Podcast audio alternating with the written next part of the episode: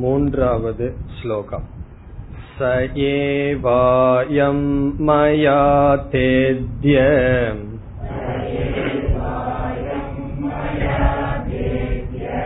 योगप्रोक्तपुरातनः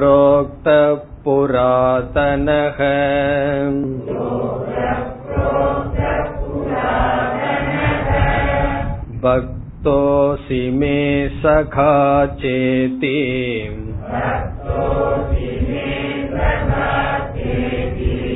रहस्यं हेददुत्तमम्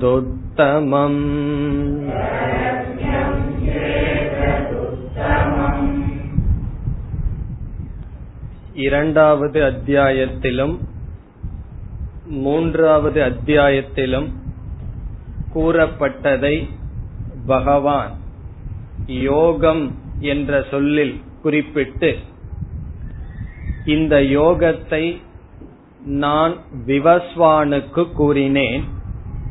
விவஸ்வான் அவனுடைய மகனுக்கு மனுவுக்கு கூறினார்.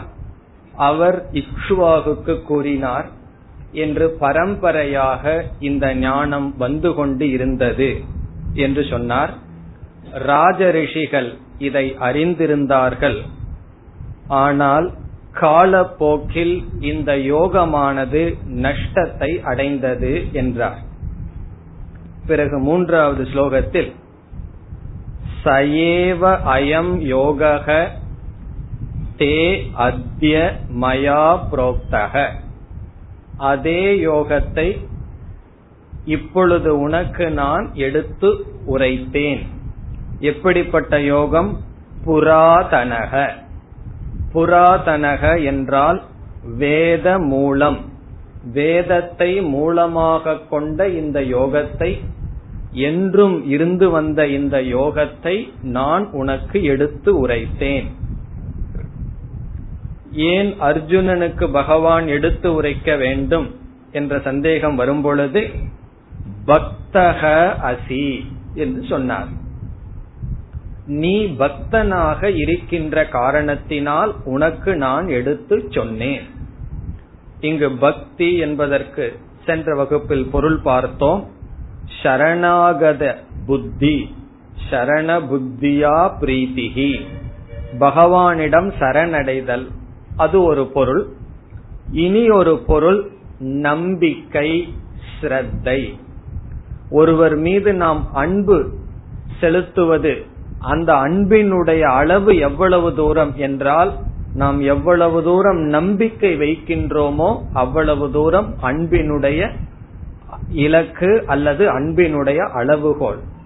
நீ என் மீது பக்தி உள்ளவன் என்றால் என்னுடைய சொல்லை நம்புபவனாக இருக்கின்றாய். ஆகவே நான் உனக்கு எடுத்து சொன்னேன். மே சகா நீ என்னுடைய நண்பன். பிறகு மீண்டும் இந்த யோகத்திற்கு அடைமொழி பகவான் கொடுக்கின்றார் ஏதத் உத்தமம் ரகசியம்.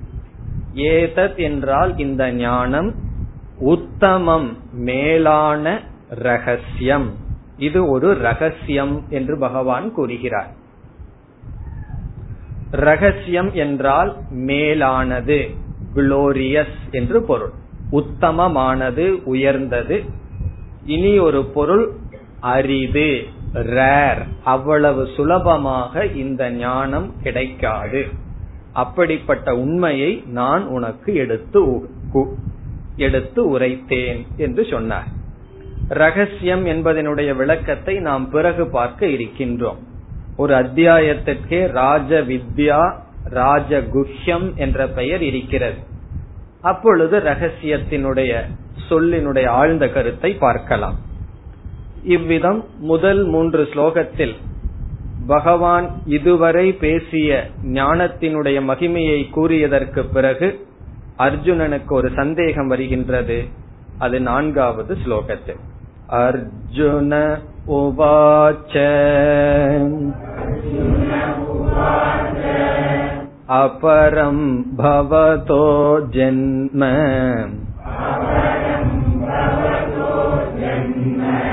परं जन्म विवस्वतः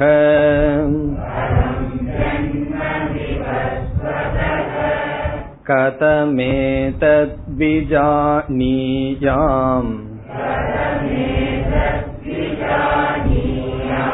त्वमादौ प्रोक्तवानिति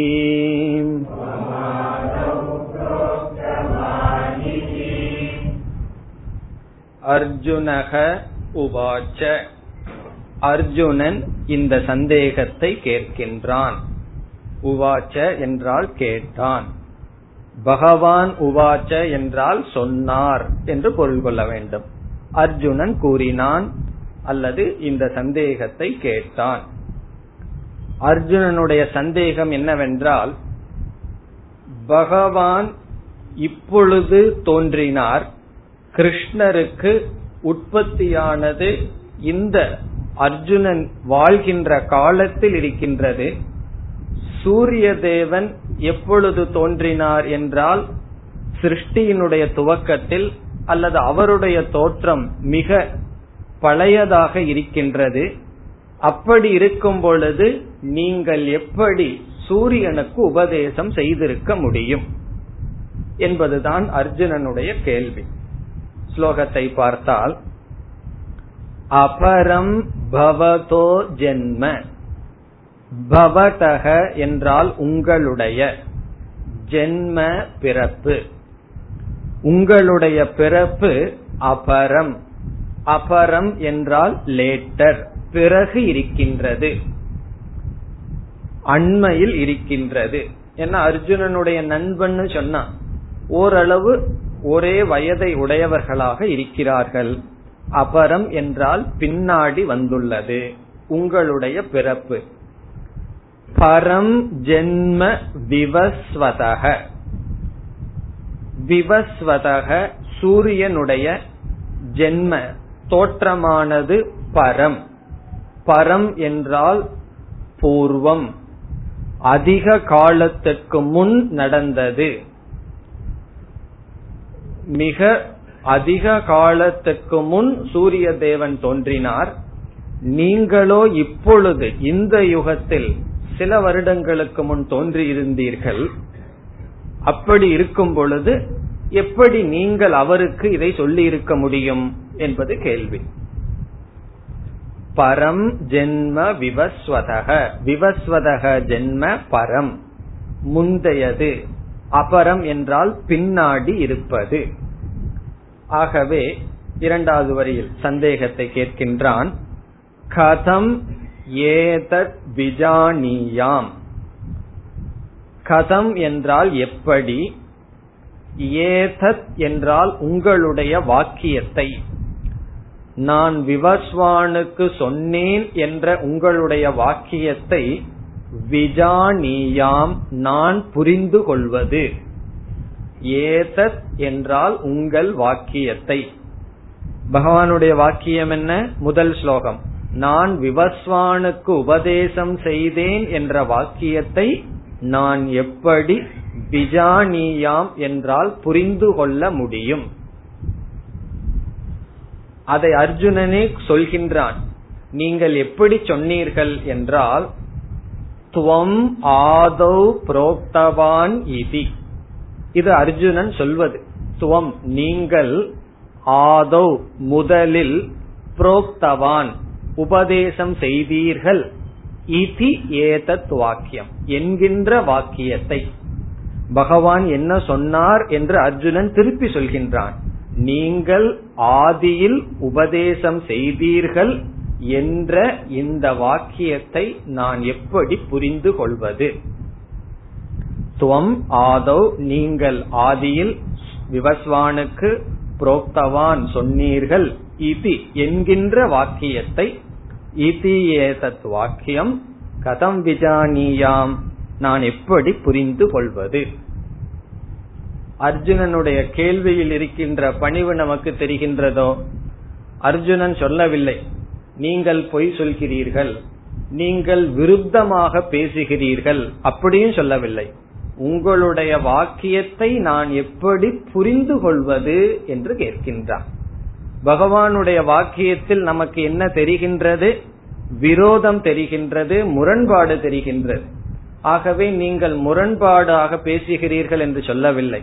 உங்களுடைய வாக்கியத்தை நான் எப்படி புரிந்து கொள்வது?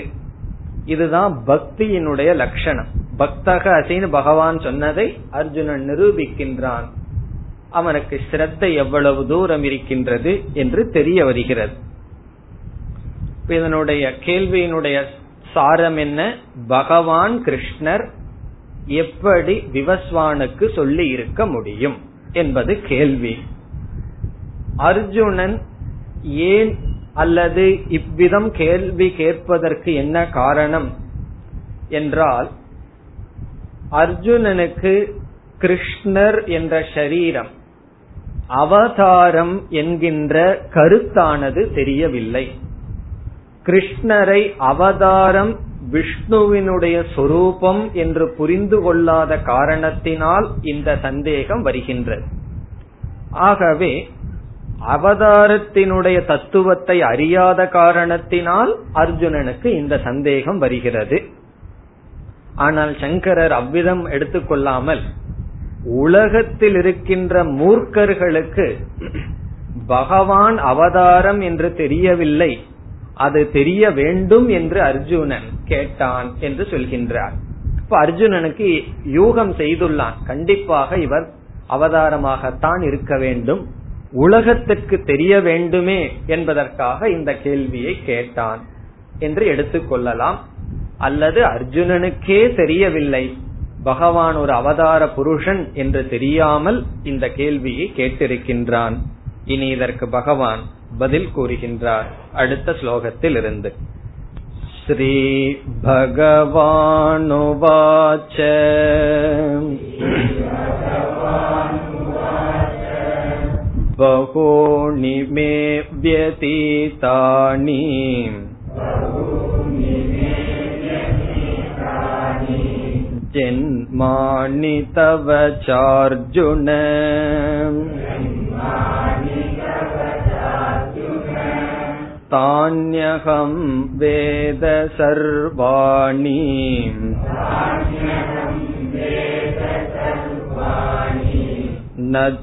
त्वं वेत्त परन्तप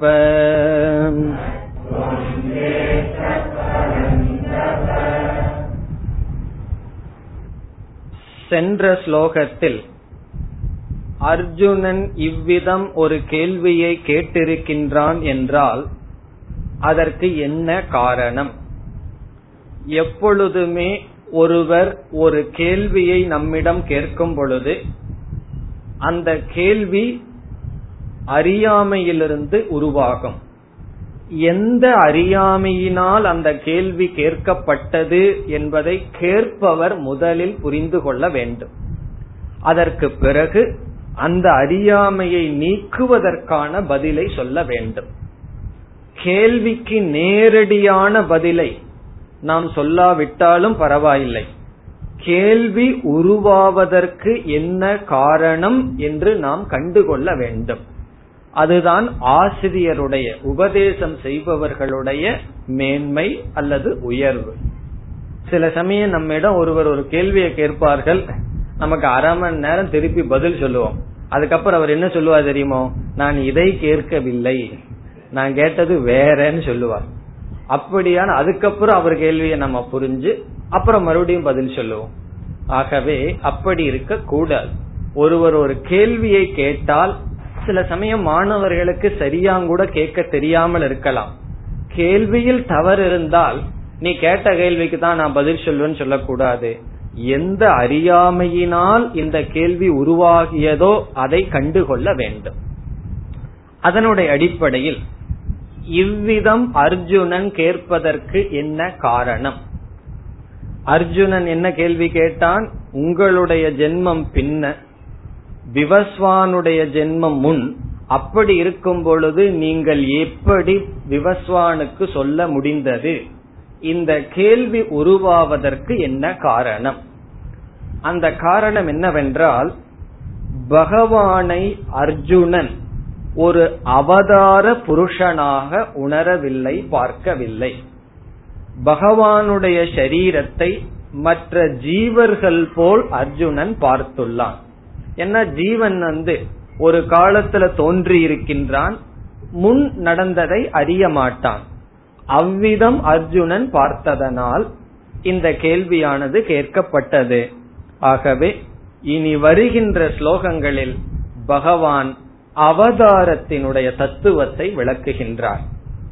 ஐந்தாவது ஸ்லோகத்திலிருந்து எட்டாவது ஸ்லோகம் வரை அவதார தத்துவம். அவதாரத்தினுடைய தத்துவத்தை பகவான் விளக்குகின்றார். இனி அவதாரம் என்ற சொல்லினுடைய பொருள் என்ன என்று பார்ப்போம். அவதாரக என்றால் இறங்கி வருதல் அவதரதி. அவதரதி என்றால் இறங்கி வருதல் என்பது பொருள். அவதாரம் என்றால் இறங்கி வருதல். இறங்கி வருதல் என்றால் என்ன? பகவான் ஞான சுரூபமாக இருக்கின்ற இறைவன் இந்த உலகத்துக்கு இறங்கி வருகின்றார். இனி அவதாரம் என்றால் என்ன? அதனுடைய நோக்கம் என்ன? அந்த தத்துவத்தை எல்லாம் நாம் இப்பொழுது பார்க்க வேண்டும். ஸ்லோகத்திற்கு செல்வதற்கு முன் அவதாரத்தை பற்றிய சில விசாரம் செய்து பிறகு அவதாரத்தை பற்றி பகவான் சொல்கின்ற கருத்துக்கு வரலாம். இறைவன் அவதாரம் எடுக்கின்றார் என்ற கருத்து அல்லது அவதாரம் என்பதை நாம் பல புராணங்களில் வாழ்க்கையில் கேள்விப்பட்ட விஷயம்தான். தெரியாத விஷயம் நமக்கு கிடையாது. என விதவிதமான புராணங்களில் விதவிதமான அவதாரங்கள் பேசப்படுகின்றது. நாம் என்ன புரிந்துள்ளோம்? அவதாரம் என்றால் இறைவன் எடுக்கின்ற ஒரு சரீரம். உதாரணமாக சிவபெருமான் தட்சிணாமூர்த்தி என்ற ஒரு மனித அவதாரத்தை எடுத்து சனகாதி முனிவர்களுக்கு வேதாந்தத்தை உபதேசம் செய்தார். மௌனமாக சின்முத்திரையில் உபதேசம் செய்தார் என்று சிவபுராணத்தில் இருக்கின்றது. அப்படி ஒவ்வொரு புராணத்திலும் அந்தந்த இஷ்ட தேவதை இறைவன் அவதாரம் எடுத்து சமுதாயத்திற்குள் வந்து உலகத்திற்குள் வந்தார் என்றெல்லாம் நாம் படிக்கின்றோம்.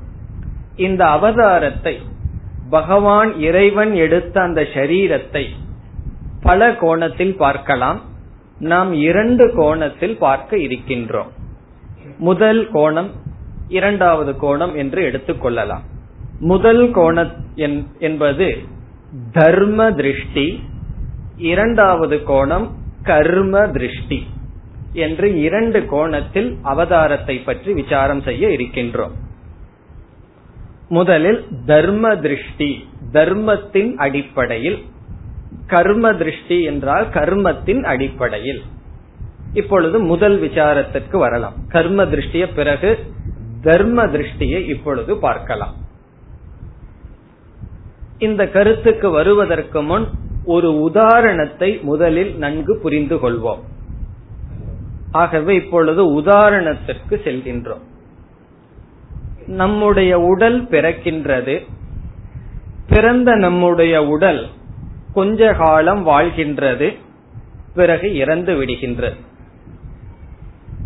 நம்முடைய உடல் பிறந்து இறக்கப் போகின்றது. நாம் எதற்காக பிறந்துள்ளோம் என்றால் இறப்பதற்காக பிறந்துள்ளோம் சொல்லக்கூடாது. இறப்பது என்பது இயற்கையில் வருவதாக இருந்தாலும் வாழ்வதற்காக உடம்பானது தோற்றுவிக்கப்பட்டுள்ளது. பகவான் நமக்கு எதற்கு இந்த உடலை கொடுத்தார்? அல்லது நம்ம ஜீவன் எதற்கு உடலை எடுத்தான்? அல்லது உடல் எதற்கு வந்தது என்றால் யாருமே இறப்பதற்கு என்று சொல்ல மாட்டார்கள். இருப்பதற்கு வாழ்வதற்கு. ஆகவே ஒரு பொருள் தோன்றி ஒரு பொருள் கொஞ்ச நாள் ஸ்திதி இருந்து பிறகு அந்த உடல் அந்த பொருள் அழிகிறது. அது உடலாக இருந்தாலும் எதுவாக இருந்தாலும் தோன்றிய பொருள் மறைவது என்பது உறுதியாக இருந்தாலும் இருத்தல் என்பதற்காக பொருளானது தோன்றுகிறது நம்முடைய உடலானது தோன்றுகிறது. இது முதல் கருத்து. நம்ம எல்லாம் இப்ப உதாரணத்துலதான் இருக்கோம். அப்படி என்றால் இந்த உடல் தோன்றி இந்த உடலுக்கு ஒரு ஸ்திதி தேவை இருக்க வேண்டும் என்றால் இந்த உடல் இருப்பதற்கு எதிரான ஒரு சக்தி உடலை தாக்கும் பொழுது உடலுக்கு ஸ்திதி தேவை. அப்பொழுது இந்த உடல் தன்னை பாதுகாத்து கொள்ள வேண்டும். இந்த உடலுக்கு எதிராக ஒரு சக்தி இந்த உடலை அணுகும் பொழுது இந்த உடலில் தன்னை பாதுகாத்து கொள்ள சக்தியும் இந்த உடலுக்கு இயற்கையால் இறைவனால் கொடுக்கப்பட்டிருக்க வேண்டும். இப்ப இந்த உடலை பகவான் கொடுத்தார். இந்த உடலை பகவான் அல்லது பகவான் சொல்றது கஷ்டமா இருந்ததுன்னா இயற்கைன்னு வச்சுக்கோமே ஆரம்பத்தில். இயற்கையில் உடல் வந்தது. இந்த உடல் இருக்கின்றது என்றால் இயற்கையாகவே இந்த உடல் தன்னை பாதுகாத்து கொள்ள வேண்டிய சக்தியுடன் இருக்க வேண்டும். பிறகு இந்த உடல் இறந்துவிடும் அது கர்ம பலன் இனி இந்த உடலுக்கு ஒரு சக்தி இருக்கின்றது. என்ன சக்தி? இருக்கின்ற காலத்தில் தன்னை பாதுகாத்துக் கொள்கின்ற சக்தி. டிஃபென்சிவ் போர்ஸ் அல்லது தன்னை பாதுகாத்துக் கொள்கின்ற சக்தி. அந்த சக்தியானது எப்பொழுது வெளிப்படும்? என்றால் எப்பொழுது பாதுகாப்பு தேவையோ எப்பொழுது இந்த உடலுக்கு ஒரு நாசம் வருமோ அப்பொழுது அந்த சக்தியானது வெளிப்படும். மற்ற நேரத்தில் அந்த சக்தியானது வெளிப்படாது நம்மிடம் மறைந்து இருக்கும். உதாரணமாக நாம் ஒரு உணவை வாயில் விட்டால் அது உள்ளே செல்ல வேண்டும் என்பது இயற்கை. ஆனால் உடலுக்கு நாசத்தை விளைவிக்கின்ற சில பொருள்கள் உள்ளே சென்று விட்டால் நம்மிடம் ஒரு சக்தி இருக்கின்றது உள்ளே இருக்கின்றது வெளித்தல்ல. அந்த வாமிட் வருகின்றதல்லவா? அது ஒரு சக்தி. உடலில் இருக்கின்ற சக்தி. இந்த சக்தியானது எப்பொழுது பயன்படும் எப்பொழுது வெளிப்படும் என்றால் எப்பொழுது உடலை அழிக்கின்ற உடலுக்கு கேடு வருகின்ற பொருள் வயிற்றில் இருக்கிறதோ அப்பொழுது இந்த சக்தியானது வெளிப்படும். இந்த வெளித்தள்ளுகின்றது என்ற சக்தியானது எப்பொழுதும் வெளிப்படாது. எப்பொழுது உடலை பாதுகாக்க வேண்டுமோ அப்பொழுது அது வெளிப்படும். அதே போல் தும்மல் வருவது இப்படிப்பட்ட சில சக்திகள் நம்மிடம் இருக்கின்ற. கண்ணில் ஒரு சிறிய மண் அல்லது ஒரு சிறிய ஏதாவது ஒன்று விழுந்து விட்டால் கண்ணில் என்ன வருகின்றது? தண்ணீர் வருகின்றது. இப்ப கண்ணிலிருந்து நீர் வருவது ஒரு விதமான சக்தி. அந்த சக்தி எப்பொழுது வெளிப்படும் என்றால் எப்பொழுது கண்ணுக்கு ஆபத்து வருமோ அப்பொழுது வெளிப்படும். மற்ற நேரத்தில் என்ன பண்ணும்? அந்த சக்தி வெளிப்படாது. அந்த சக்தி எல்லா நேரத்திலையும் வெளிப்பட்டா என்ன ஆகிறது? தும்மல்ங்கிறது ஒரு விதமான சக்தி தான் அது எல்லா நேரத்திலையும் வெளிப்பட்டா என்ன ஆகிறது? அது நோயா மாறிடும். அதே போல உள்ள போறது. நம்ம ஏதாவது உடலுக்கு ஆகாதது உள்ள போய் அது உடல் அப்படியே வைத்துக் கொண்டால் உடல் நாசத்தை அடைந்து விடும். அது வெளித்தல்கின்ற சக்தி நமக்கு இருக்க வேண்டும். இவ்விதத்தில் எந்த ஒரு பொருள் படைக்கப்பட்டாலும் இங்க உடலை உதாரணமாக கொண்டால் இந்த உடல் தன்னை பாதுகாத்து கொள்ள என்று சில சக்திகள் பகவான் நமக்கு கொடுத்திருக்க வேண்டும். அந்த சக்தியானது எப்பொழுது வெளிப்படும் என்றால் இந்த உடலுக்கு எப்பொழுது நாசம் வருமோ அந்த நாசத்திலிருந்து காத்து கொள்ள அந்த பகைவி பகைமத்திலிருந்து உடலுக்கு பகையாக ஒன்று வந்தால் அதிலிருந்து தன்னை காப்பாற்றிக் கொள்ள அந்த சக்தி வெளிப்படும். மீதி நேரத்தில எல்லாம் அந்த சக்தி வெளிப்படாமல் நம்மிடம் இருக்கும். அப்படி பல சக்திகளை நாம் பார்க்கின்றோம். இது உதாரணம். இதே போல இந்த அகில பிரபஞ்சமும் பகவானுடைய உடல். இந்த உலகமே பகவானுடைய உடல். இந்த உலகம் நன்கு ஸ்திதியுடன் இருக்க வேண்டும் என்றால் தர்மம் என்பது காரணம். தர்மம் இருக்கின்ற வரை இந்த உலகமானது நன்கு செயல்பட்டு கொண்டு இருக்கும். இந்த உலகம்ங்கிறது பகவானுடைய உடலாக கொண்டால் இந்த உலகம் சீராக எப்பொழுது நடைபெறும்? தர்மம் இருக்கும் வரை. எப்பொழுது தர்மத்துக்கு பகையாக அதர்மமானது வரும் பொழுது என்ன ஏற்படும்? இந்த உலகத்தினுடைய ஸ்திதியானது உலகத்தினுடைய இருப்புக்கு ஒரு விபரீதமான சக்தி வரும் பொழுது இந்த உலகம் சீராக செயல்பட முடியாது. அப்ப பகவான் என்ன செய்யணும்? ஒரு சக்தி வெளிப்பட வேண்டும். அந்த வெளிப்பட்டு அதர்மத்தை நீக்கி மீண்டும் தர்மத்துக்கு கொண்டு வர வேண்டும். அப்படி வெளிப்படுற சக்திக்கு அவதாரம் என்று பெயர். அவதாரம் என்றால் எந்த ஒரு சக்தி உலகத்தில் உலகத்தினுடைய சீராக நடந்து கொண்டு இருக்கின்ற ஒரு செயலுக்கு விரோதமாக ஒன்று வந்து எந்த ஒன்று உலகத்தினுடைய நாசத்துக்கு காரணமாகிறதோ அப்பொழுது ஒரு சக்தி வெளிப்பட வேண்டும் அந்த காரணத்தை நீக்க வேண்டும். பிறகு என்ன ஆகும்னா அந்த சக்தியானது மீண்டும் மறைந்து கொள்ளும். அதுக்கப்புறம் நார்மலா போயிட்டு இருக்கும் நம்ம எப்ப தும்ம ஆரம்பிச்சிருவோம்? அல்லது வாமிட் எப்ப நமக்கு வரும்னா ஒரு அதர்மம் சென்று விட்டால் நம்முடைய ஸ்திதிக்கு நாசம் எப்பொழுது வருமோ அப்பொழுது இந்த சக்தி வெளிப்படுகிறது. மீதி நேரத்தில் இந்த சக்தியானது அமைதியாக இருக்கின்றது. இந்த விதத்தில் இந்த உலகம் சீராக நடைபெற தர்மம் மூலம். தர்மத்திற்கு நாசம் வந்துவிட்டால் எந்த ஒரு சக்தி மீண்டும் தர்மத்தை நிலைநாட்டுகிறதோ அதர்மத்தை நீக்குகின்றதோ அந்த சக்திக்கு அவதாரம் என்று பெயர். அது வந்து எப்படி வேண்டுமானாலும் இருக்கலாம். அது பூகம்பமா வரலாம். எந்த விதத்திலையும் பகவான் அவ பகவான் இந்த உலகத்தில் வெளிப்படலாம். அது ராமரோ கிருஷ்ணரோ கூர்ம அவதாரமோ அப்படி கிடையாது.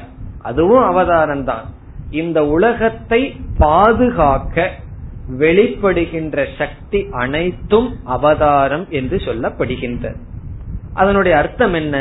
இந்த உலகத்தினுடைய நிலை குலைந்து இது நாசத்துக்கு வரும் என்ற நிலையில் பகவான் வேறு விதமான நாசத்தை கொடுப்பார்.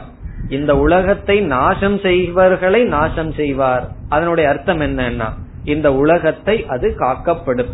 அதனாலதான் பூபாரத்தை குறைக்க பகவான் வந்தார் என்றெல்லாம் புராணத்தில் சொல்லப்படும். உண்மையிலேயே சொன்னா எத்தனையோ பேர் இருக்கிறார்கள். அவர்கள் அழிச்சா மீண்டும் அவர்கள் பூமியில தான் இருக்க போறார்கள். பகவான் ஏதாவது பூமியிலிருந்து வேற லோகத்துக்கு எடுத்துட்டு போறாருன்னா கிடையாது. அவர்களுடைய சரீரம் இங்கதான் இருக்கும். எப்படி பூபாரம் குறையும்? அதனுடைய அர்த்தம் என்னவென்றால் அதர்மமான சக்திகள் நீக்கப்பட்டால் மீண்டும் தர்மம் வரும் மீண்டும் உலகம் நடைபெறும். இதுதான் தர்ம திருஷ்டி என்று சொல்லப்படுகிறது. தர்ம திருஷ்டி என்றால் ஒன்று சீராக நடைபெற தர்மம் தான் காரணம்.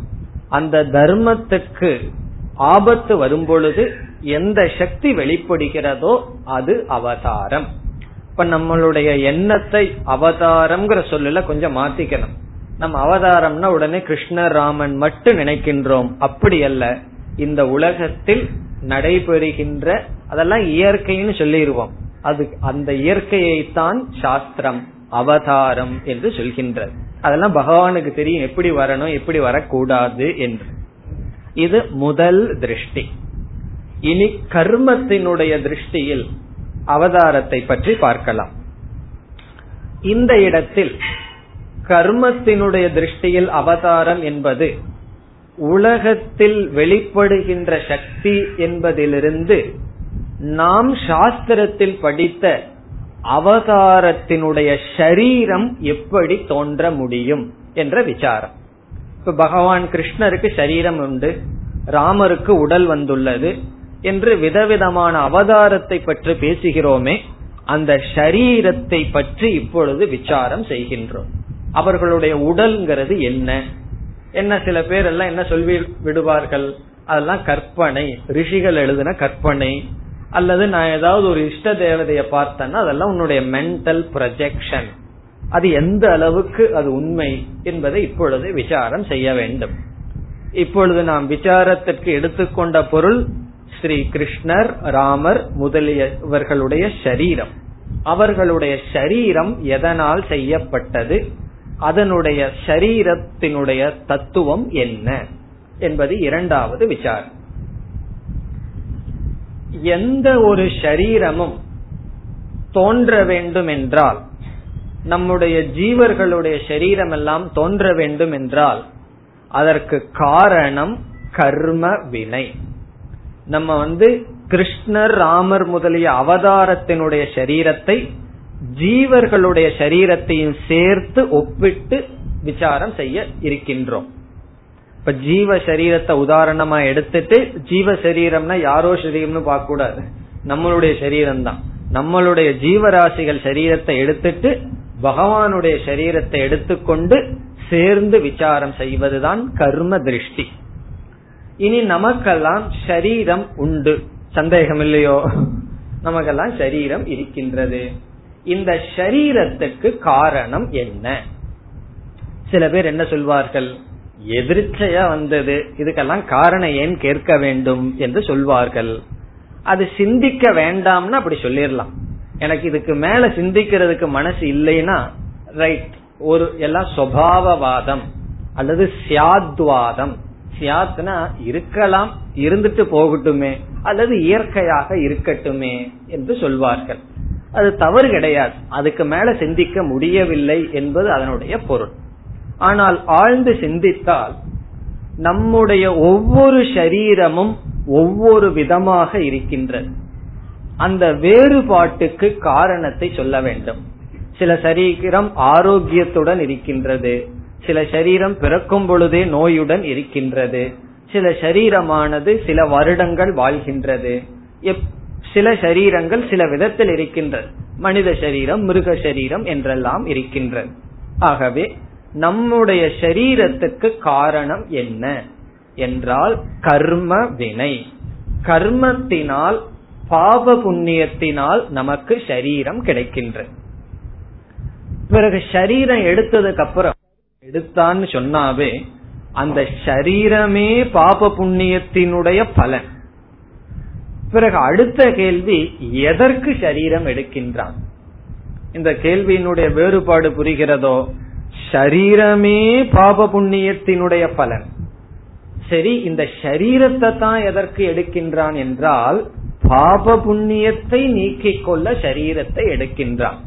இப்ப பாப புண்ணியம் என்கின்ற கர்மத்தினால் அதற்கு தகுந்த உடல் அந்த உடலே எதற்குனா பாப புண்ணியத்தை நீக்கிக் கொள்வதற்காக அனுபவிப்பதற்காக. பாப புண்ணியத்தை நீக்க பாப புண்ணியத்தினுடைய உருவத்தில் நமக்கு சரீரம் கிடைக்கின்றது. இத நம்ம தெரிஞ்சுட்டோம் அப்படின்னா முதல் நம்முடைய ஆட்டிடியூட் நம்முடைய பாவனை என்னவா இருக்க வேண்டும்? நம்முடைய உடலை நாம் ஏற்றுக்கொள்ள வேண்டும். இதை கொஞ்சம் ஹைட் பத்துல வெயிட் பத்திலாம் சொல்ல சொல்லுவார்கள். வெயிட் பத்திலேன்னு அதிகமா சொல்ல மாட்டார்கள். கொஞ்சம் ஓவரா இருக்கு. அது பிராரப்தம் கிடையாது.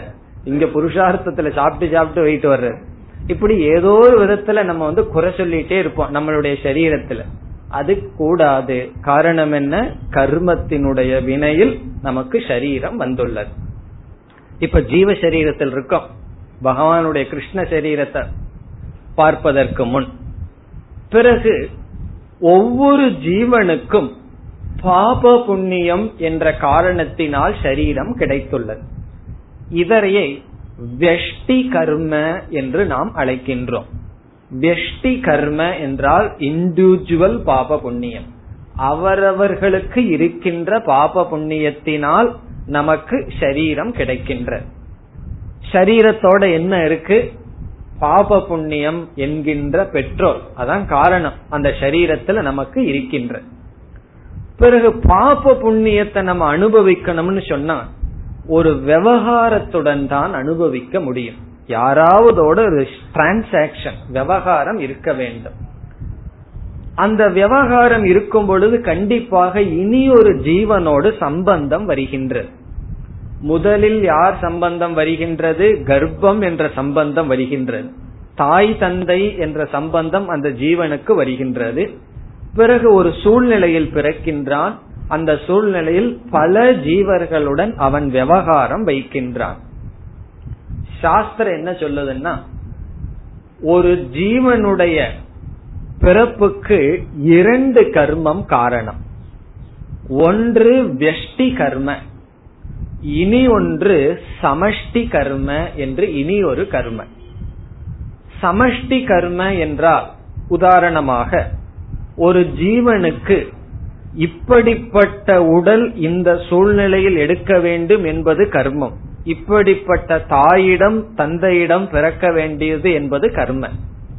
அந்த தாய் தந்தைக்கு என்ன கர்மன்? கர்மம் இருக்கின்றது. இப்படிப்பட்ட மகன் வேண்டும் என்பது அவர்களுக்கு கர்மம். அது சமஷ்டி கர்ம. இப்ப யாராருடன் நாம் விவகாரம் பண்றோமோ அவர்களுக்கும் ஒரு கர்ம பலன் இருக்கின்றது. நம்முடன் விவகாரம் இருக்க வேண்டும். சம்பந்தம் இருக்க வேண்டும் என்பது அது சமஷ்டி கர்ம. ஆகவே ஒரு ஜீவன் இந்த உலகத்துக்குள் வருகிறான் என்றால் அதற்கு ரெண்டு கருமை. ஒரு உதாரணத்தை எடுத்துட்டு பார்த்தோம்னா இப்படிப்பட்ட தாய் தந்தை வேண்டும் என்பது இவனுக்கு கர்ம அப்படிப்பட்ட தாய் தந்தைக்கு இப்படிப்பட்ட மகன் வேண்டும் என்பது அவர்களுடைய கர்ம. இந்த ரெண்டும் கரெக்டா சேருகின்றது. அதான் பகவானுடைய திட்டம். பகவானுடைய கம்ப்யூட்டர் மட்டும் மிஸ்டேக்கே பண்ணாது. அது ஒரு ஸ்லோகம் என்று சொல்லுவார்கள். அவரவர்களுடைய கர்ம பலன் அவரவர்களுக்கு எப்படி கரெக்டா போகுது என்பதற்கு என்ன உதாரணம்னா ஒரு ஆயிரம் பசுமாடு கட்டி வச்சிருக்கோம். பெரிய பெரிய பண்ணைகள் எல்லாம். அதே போல கண்ணு குட்டிகள் வந்து ரொம்ப இருக்கும். அந்த கண்ணு குட்டியை கயிற்றை எடுத்து விட்டா அது கரெக்டா அதனுடைய தாயிடம் போகும். அதுக்கு தெரியும் அடையாளம் தெரியும். அப்படி எதா வச்சக எப்படி கண்ணுக்குட்டியானது நேரா தன்னுடைய தாயிடம் ஒரே மாதிரி இருந்தாலும் போகின்றதோ அதுக்கு தெரியும். இதுதான் நம்முடைய அம்மான்னு சொல்லி. அதே போல அந்தந்த ஜீவரவர்களுடைய கர்ம அவரவர்களுக்கு சரியாக செல்லும். அப்படி சென்று ரெண்டு பேர்த்தினுடைய கர்மம் சேர்ந்து இருக்கும் பொழுது விவகாரம் வருகின்றது ஜென்மமானது வருகின்றது. ஒரு கால் ஒரு ஜீவனுக்கு இப்படிப்பட்ட தாய் தந்தைக்கு பிறக்கணும்னு ஒரு கர்மன் இருக்கு. அப்படிப்பட்ட தாய் தந்தை இன்னும் அவர்கள் உருவாகவில்லை என்றால் ஜீவன் வெயிட் பண்ணிட்டு இருக்கணும். ஏன்னா ரெண்டு கர்மம் சேர்ந்தால்தான் செயலானது நடைபெறும். இப்போ ஒரு சாதாரணமான ஜீவனுடைய சரீரத்துக்கு என்ன காரணம்? வெஷ்டி கர்ம சமஷ்டி கர்ம. தன்னுடைய பாப புண்ணியம் மற்றவர்களுடைய பாப புண்ணியம் சமமாக சேர்ந்து ஜென்மமானது வருகின்றது.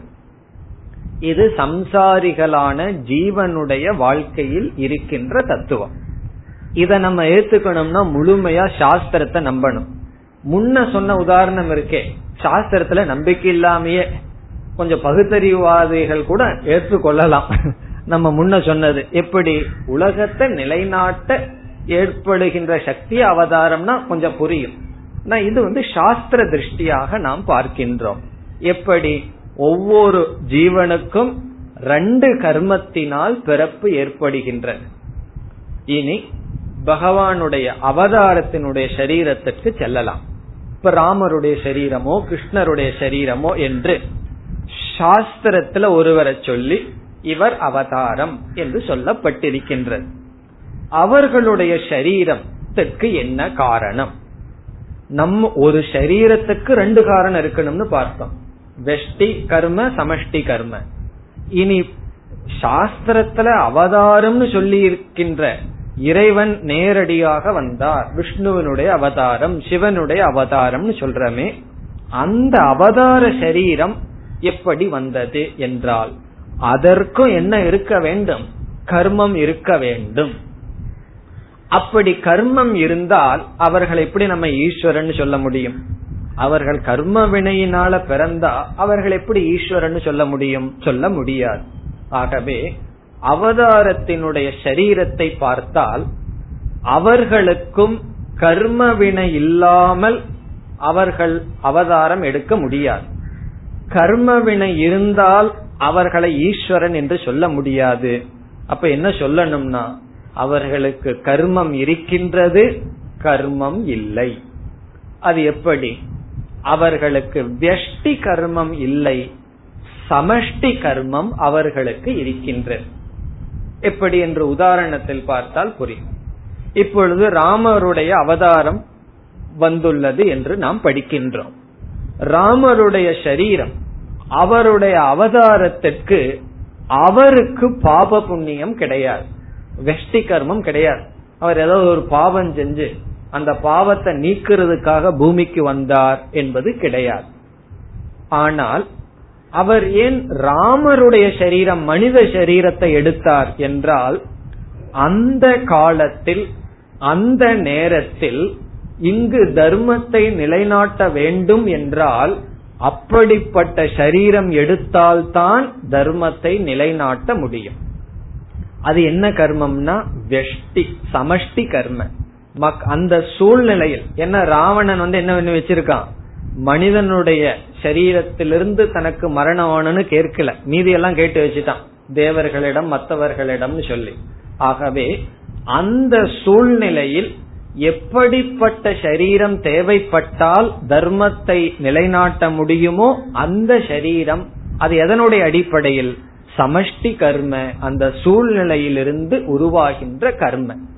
ஆகவே பகவான் வந்து பூமியை பார்ப்பார். பூமியை பார்த்தவுடன் பூமிக்கு வரணும்னு முடிவு பண்ணிடுவார். அதர்மம் மேலோங்கி இருந்தால் பூமிக்கு வந்து அதர்மத்தை நீக்கணும்னு பார்க்கும் பொழுது பகவானுக்கே சாய்ஸ் இல்லை. எந்த உடல்ல போலான்னு சொல்லி. அந்த சமஷ்டி கர்ம எப்படி இருக்கின்றதோ அதற்கு தகுந்தாற்போல் அவருக்கு சரீரம் அமைகிறது. இப்ப மனித அவதாரம் எடுத்தால்தான் அந்த நிலையில் தர்மத்தை நிலைநாட்ட முடியும்னா அப்படி எடுக்கின்றார். அதே போல கிருஷ்ண அவதாரம் என்றெல்லாம் அவதாரத்தினுடைய சரீரமும் கர்ம பலன் எதனுடைய கர்ம பலன் சமஷ்டி. உலகத்தில் இருக்கின்றவர்கள் அப்படிப்பட்ட சரீரத்தை சம்பாதிக்கிறார்கள். பிறகு அவதாரத்துக்கு என்று கர்ம பலன் கிடையாது. இவ்விதத்தில் அவதாரம் என்றால் சாஸ்திர திருஷ்டியா? கர்மத்தினுடைய அடிப்படையில் அவர்களுடைய சரீரம் உலகத்தினுடைய சூழ்நிலையில் தர்மத்தை நிலைநாட்டுவதற்காக. அவர்களுக்கு பாப புண்ணியம் கிடையாது. பிறகு அவதாரம் எப்படி இருக்கும் என்றால் சாதாரண மனிதர்கள் எப்படி பிறந்தார்களோ வளர்ந்தார்களோ அதோடு சேர்ந்து அந்த அவதாரம் நமக்கு வரும். இந்த அவதாரத்தை பத்தி சமுதாயத்துல ரொம்ப குழப்பங்கள் இருக்கின்றது. திடீர் திடீர்னு நான் அவதாரம்னு சில பேர் சொல்லிக் கொண்டெல்லாம் இருப்பார்கள். சில பேர் அதை நம்பிக்கொண்டும் இருப்பார்கள். அதை பத்தி எல்லாம் நம்ம பேச வேண்டாம். அவதாரம் என்றால் சாஸ்திரத்துல சொல்லி இருக்கு அவ்வளவுதான். உண்மையிலேயே இவர் அவதாரமா இல்லையான்னு யாருக்குமே தெரியாது. கிருஷ்ணர் வாழ்ந்து கொண்டு இருக்கும் பொழுது கிருஷ்ணர் அவதாரம்னு தெரிந்து கொண்டவர்கள் மிக சிலர். சில பேர் துரியோதனல்ல என்ன நினைச்சிட்டு இருந்தான்? அவருக்கு ஏதோ ஒரு மாயாவி சக்தி இருக்கு. அதனாலதான் இந்த மாதிரி பண்றாருன்னு நினைத்து கொண்டு இருந்தார் ஈவன் இந்த இடத்திலையும் கூட அர்ஜுனனுக்கு பகவான் அவதாரம் என்று தெரியாததனால் இந்த கேள்வியானது வந்துள்ளது. இவ்விதத்தில் ஒருவர் அவதாரமா இல்லையா என்று யாருக்கும் தெரியாது. பகவானுக்கு தான் தெரியும் அவதாரமா இல்லையா என்று. பிறகு சங்கரர் அவதாரம் ராமகிருஷ்ண பரமஹம்சர் அவதாரம் எல்லாம் சொல்றார்களே என்றால் அது ஒரு பக்திக்காக நாம் கூறுவது. அது உண்மையாக இருக்கலாம் உண்மை இல்லாமலும் இருக்கலாம். ஒரு நல்லவர்கள் அவதாரம் சொல்வதில் தவறு கிடையாது. அப்ப நமக்கு ஸ்ரத்த வரும் பக்தி வரும். கொஞ்ச நாள் கழிச்சா காந்தி அவதாரம் சொல்லிடுவார்கள். இப்ப நம்ம சொன்ன ஒத்துக்க மாட்டோம். கொஞ்ச நாள் கழிச்சா அவதாரம் சொன்னா தவறு கிடையாது.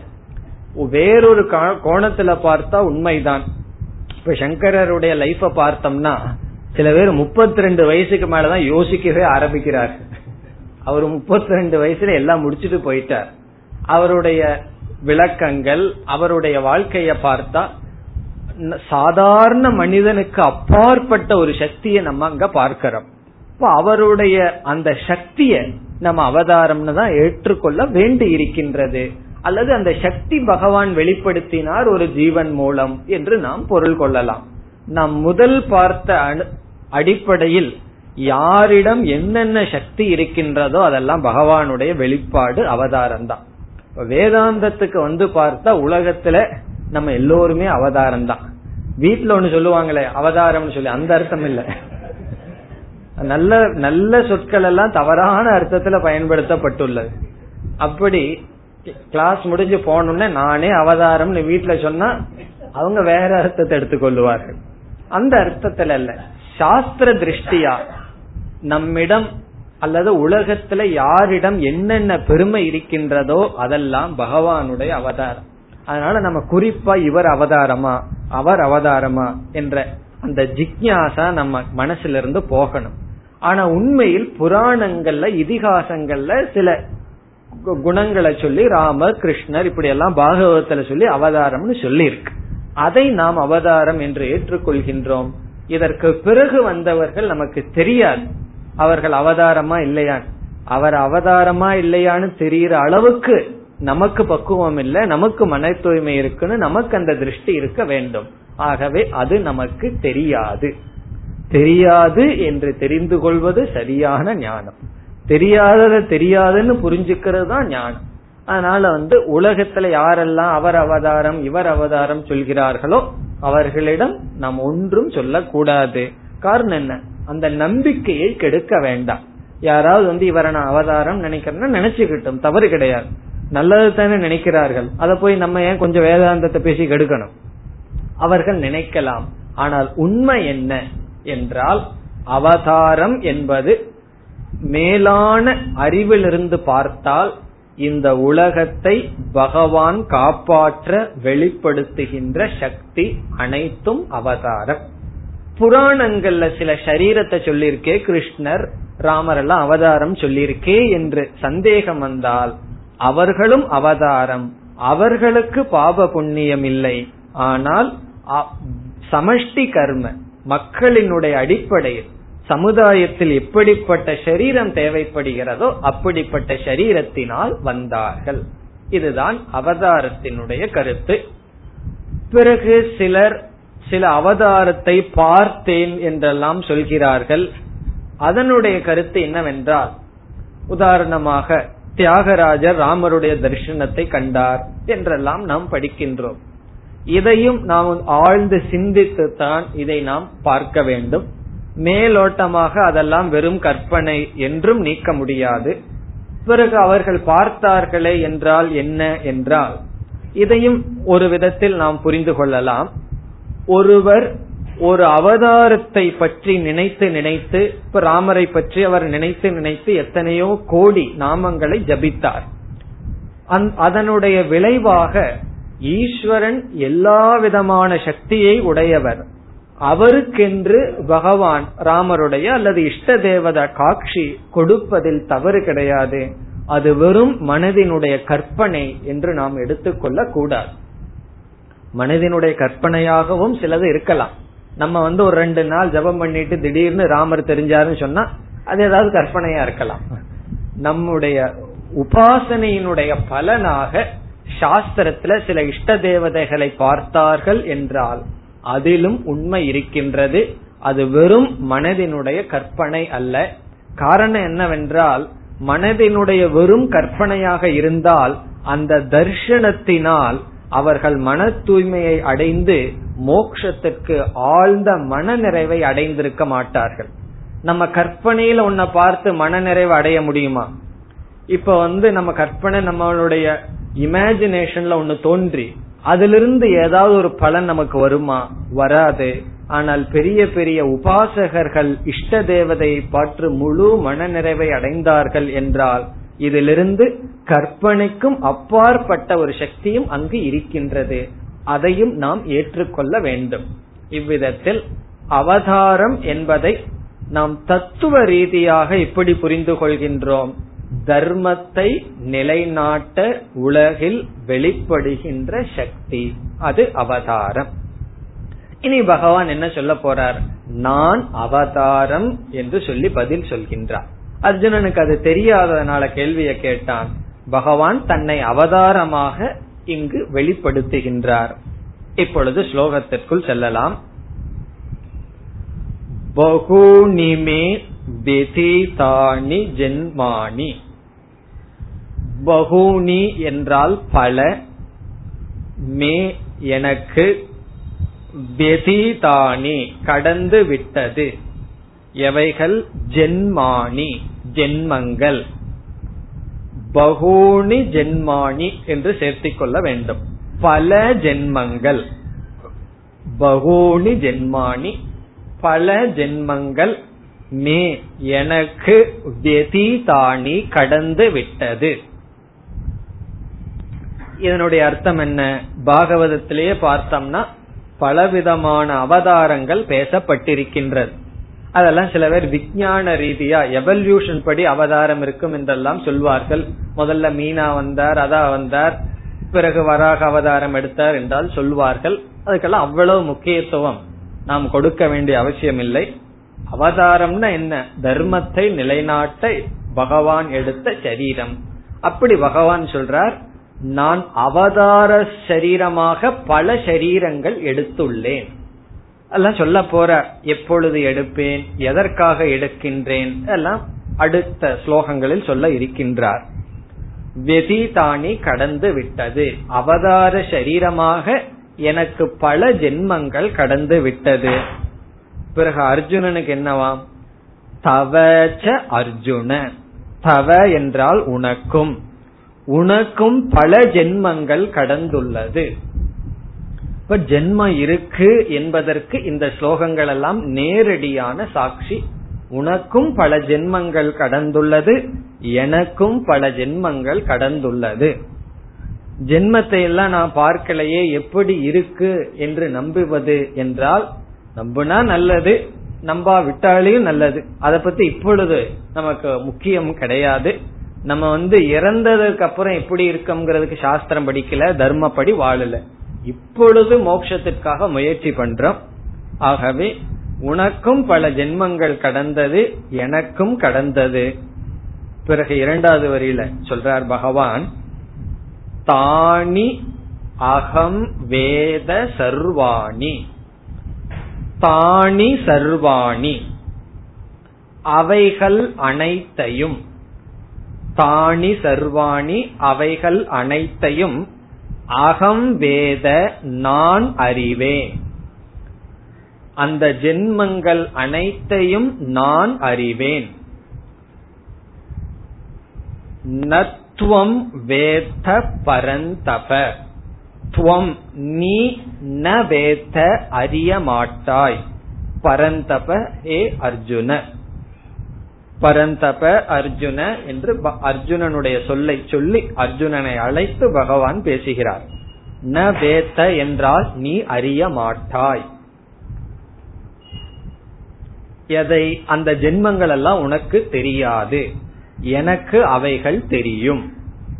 அதற்கு என்ன காரணம் என்றால் ஜீவனுக்கு முன் ஜென்மமானது பகவான் தெரியக்கூடாது தெரியாமல் படைத்துள்ளார். பகவான் அவதார புருஷனான பகவானுக்கு இது தெரிகின்றது. காரணம் என்ன? அவருடைய ஜென்மம் பாப புண்ணியத்தின் அடிப்படையில் வரவில்லை. உலகத்தை உயிரூட்டும் பொருட்டு தர்மத்தை நிலைநாட்டும் பொருட்டு ஜென்மத்தை எடுத்தார். ஆகவே பகவான் அறிகின்றார். நத்துவம் வேத்த என்றால் நீ அதை அறிய மாட்டாய். இதுல இருந்து இனியொரு கருத்து இருக்கு. சில பேர்த்துக்கு போன பிறவையில நான் எப்படி இருந்தேன்னு தெரிஞ்சுக்கணும் ரொம்ப ஆசைப்படுவார்கள். அதனால போய் சில ஜோசியர்கிட்ட எல்லாம் காமிச்சு போன பிறவியில எப்படி இருந்த? இந்த பிறவியில நீ இப்படி ஒழுங்கா இருக்கணும்ங்கிறது கிடையாது. எப்படி இருந்துட்டு இருக்க என்ன பண்ணணும்னு? போன பிறவியில் என்னன்னு சில பேர்த்துக்கு ஆசை வந்துடும் அதெல்லாம் ஆசைப்படக்கூடாது. இதெல்லாம் விபரீதமான ஆசை. அதாவது ஆசைப்பட்ட அதுக்கு ஒரு லாஜிக் இருந்தா பரவாயில்ல. ஏன்னா சில பேர் ரொம்ப சீரியஸா போன பிறவையில நான் எப்படி இருக்கணும்னு தெரிஞ்சுக்கணும்னு ஆசைப்படுவார் அந்த ஆசைப்படக்கூடாது. அப்படி பட்டாலும் அது சரியான ஞானமா இருக்காது. பகவானுக்கு தான் அது தெரியுமே தவிர ஏதோ அஞ்சு பத்து வாங்கிட்டு இருக்கிற ஜோசிகாரருக்கெல்லாம் அது தெரியாது. நீ எந்த ஜென்மத்தில இருந்து அவர் ஏதாவது சொல்லுவார். அதெல்லாம் உண்மை அல்ல. அந்த ஞானம் ஜீவனுக்கு தெரியக்கூடாது அப்படின்னு பகவான் வச்சிருக்கார். தெரிஞ்சா என்ன ஆகும்னா ராகத்வேஷம் டபுள் ஆயிரும். இப்பவே இந்த பிறவியிலேயே எத்தனையோ பேருக்கு மேல விருப்பு வெறுப்பு. போன பிறவியில இவனா இருந்தானா அவன் எனக்கு பகைவனா இருந்தானேன்னு சொல்லி மறுபடியும் ராகத்வேஷம் அதிகமாகும். அதனால இருக்கிற பிறவியிலே அதிக ராகத்வேஷத்தை சம்பாரிச்சு வச்சிருக்கோம். ஒரு பிறவிய மறந்திருக்கோம் அப்படின்னா அந்த பிறவியில சம்பாரிச்சு வச்ச ராகத்வேஷத்தை எல்லாம் மறந்திருக்கிறோம்னு அர்த்தம். அதனால அதை முயற்சி செய்ய அந்த எண்ணமே தவறான எண்ணம். ஒரு ஜீவனுக்கு வந்து நமக்கு என்ன பிறவி இருந்தது என்கின்ற எண்ணம். ரெண்டு எக்ஸ்ட்ரீம் இருக்கு. சில பேர் பிறவியே நம்பாத ஆளுக சில பேர் ரொம்ப பிறவிய தெரிஞ்சுக்கணும் அப்படிங்கிற ஆசை அது இருக்க கூடாது இருந்தாலும் அது உனக்கு கிடையாது அந்த ஞானம் ஜீவனுக்கு கிடையாது பிறகு அடுத்த ஸ்லோகத்தில் பகவான் அவதாரத்தை பற்றி எல்லாம் பேச இருக்கின்றார் ஆறாவது ஸ்லோகம் अजोऽपि सन्नव्ययात्मा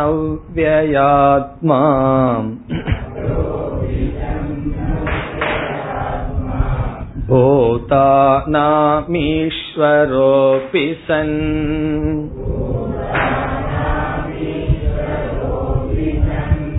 प्रकृतिं स्वामधिष्ठाय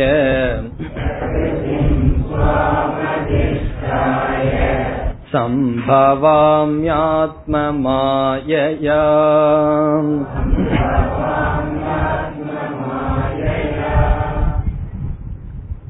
உனக்கும் எனக்கும் பல ஜென்மங்கள் கடந்தன. நீ அதை அறிய மாட்டாய் நான் அறிவேன் என்று சொன்னார். இந்த ஸ்லோகத்தில் நான் எப்படி ஜென்மத்தை எடுக்கின்றேன் என்று கூறுகின்றார். ஜீவர்கள் எப்படி ஜென்மத்தை எடுக்கிறார்கள் என்று கூற வேண்டிய அவசியமில்லை.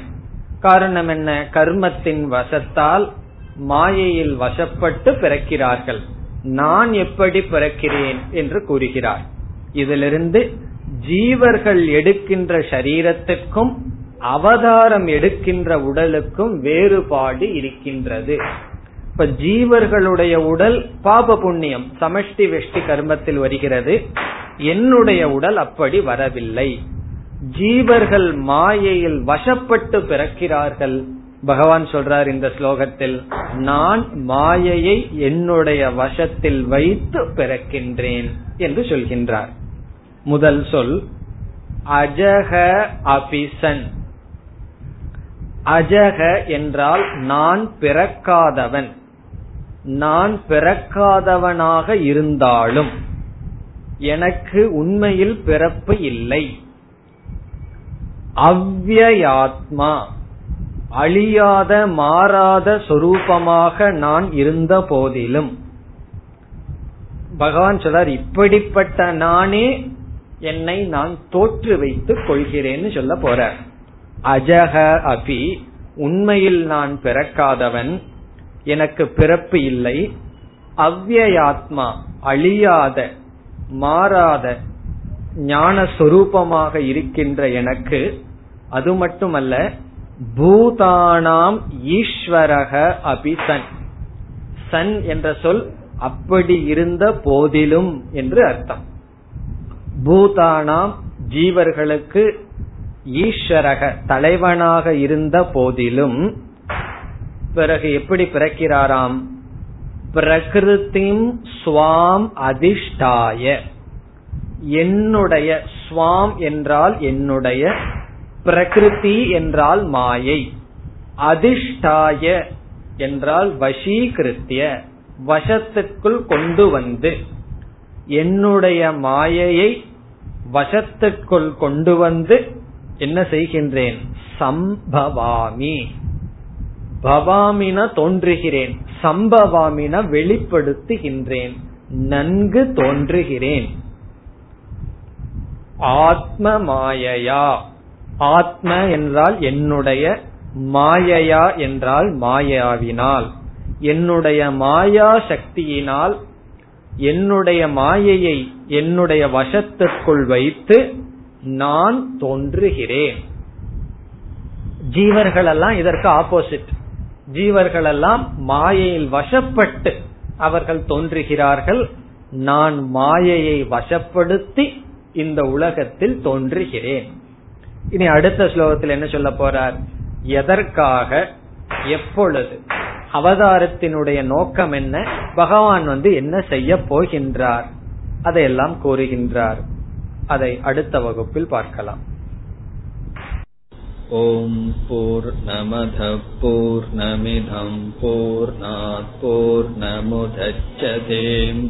पूर्णस्य पूर्णमादाय पूर्णमेवावशिष्यते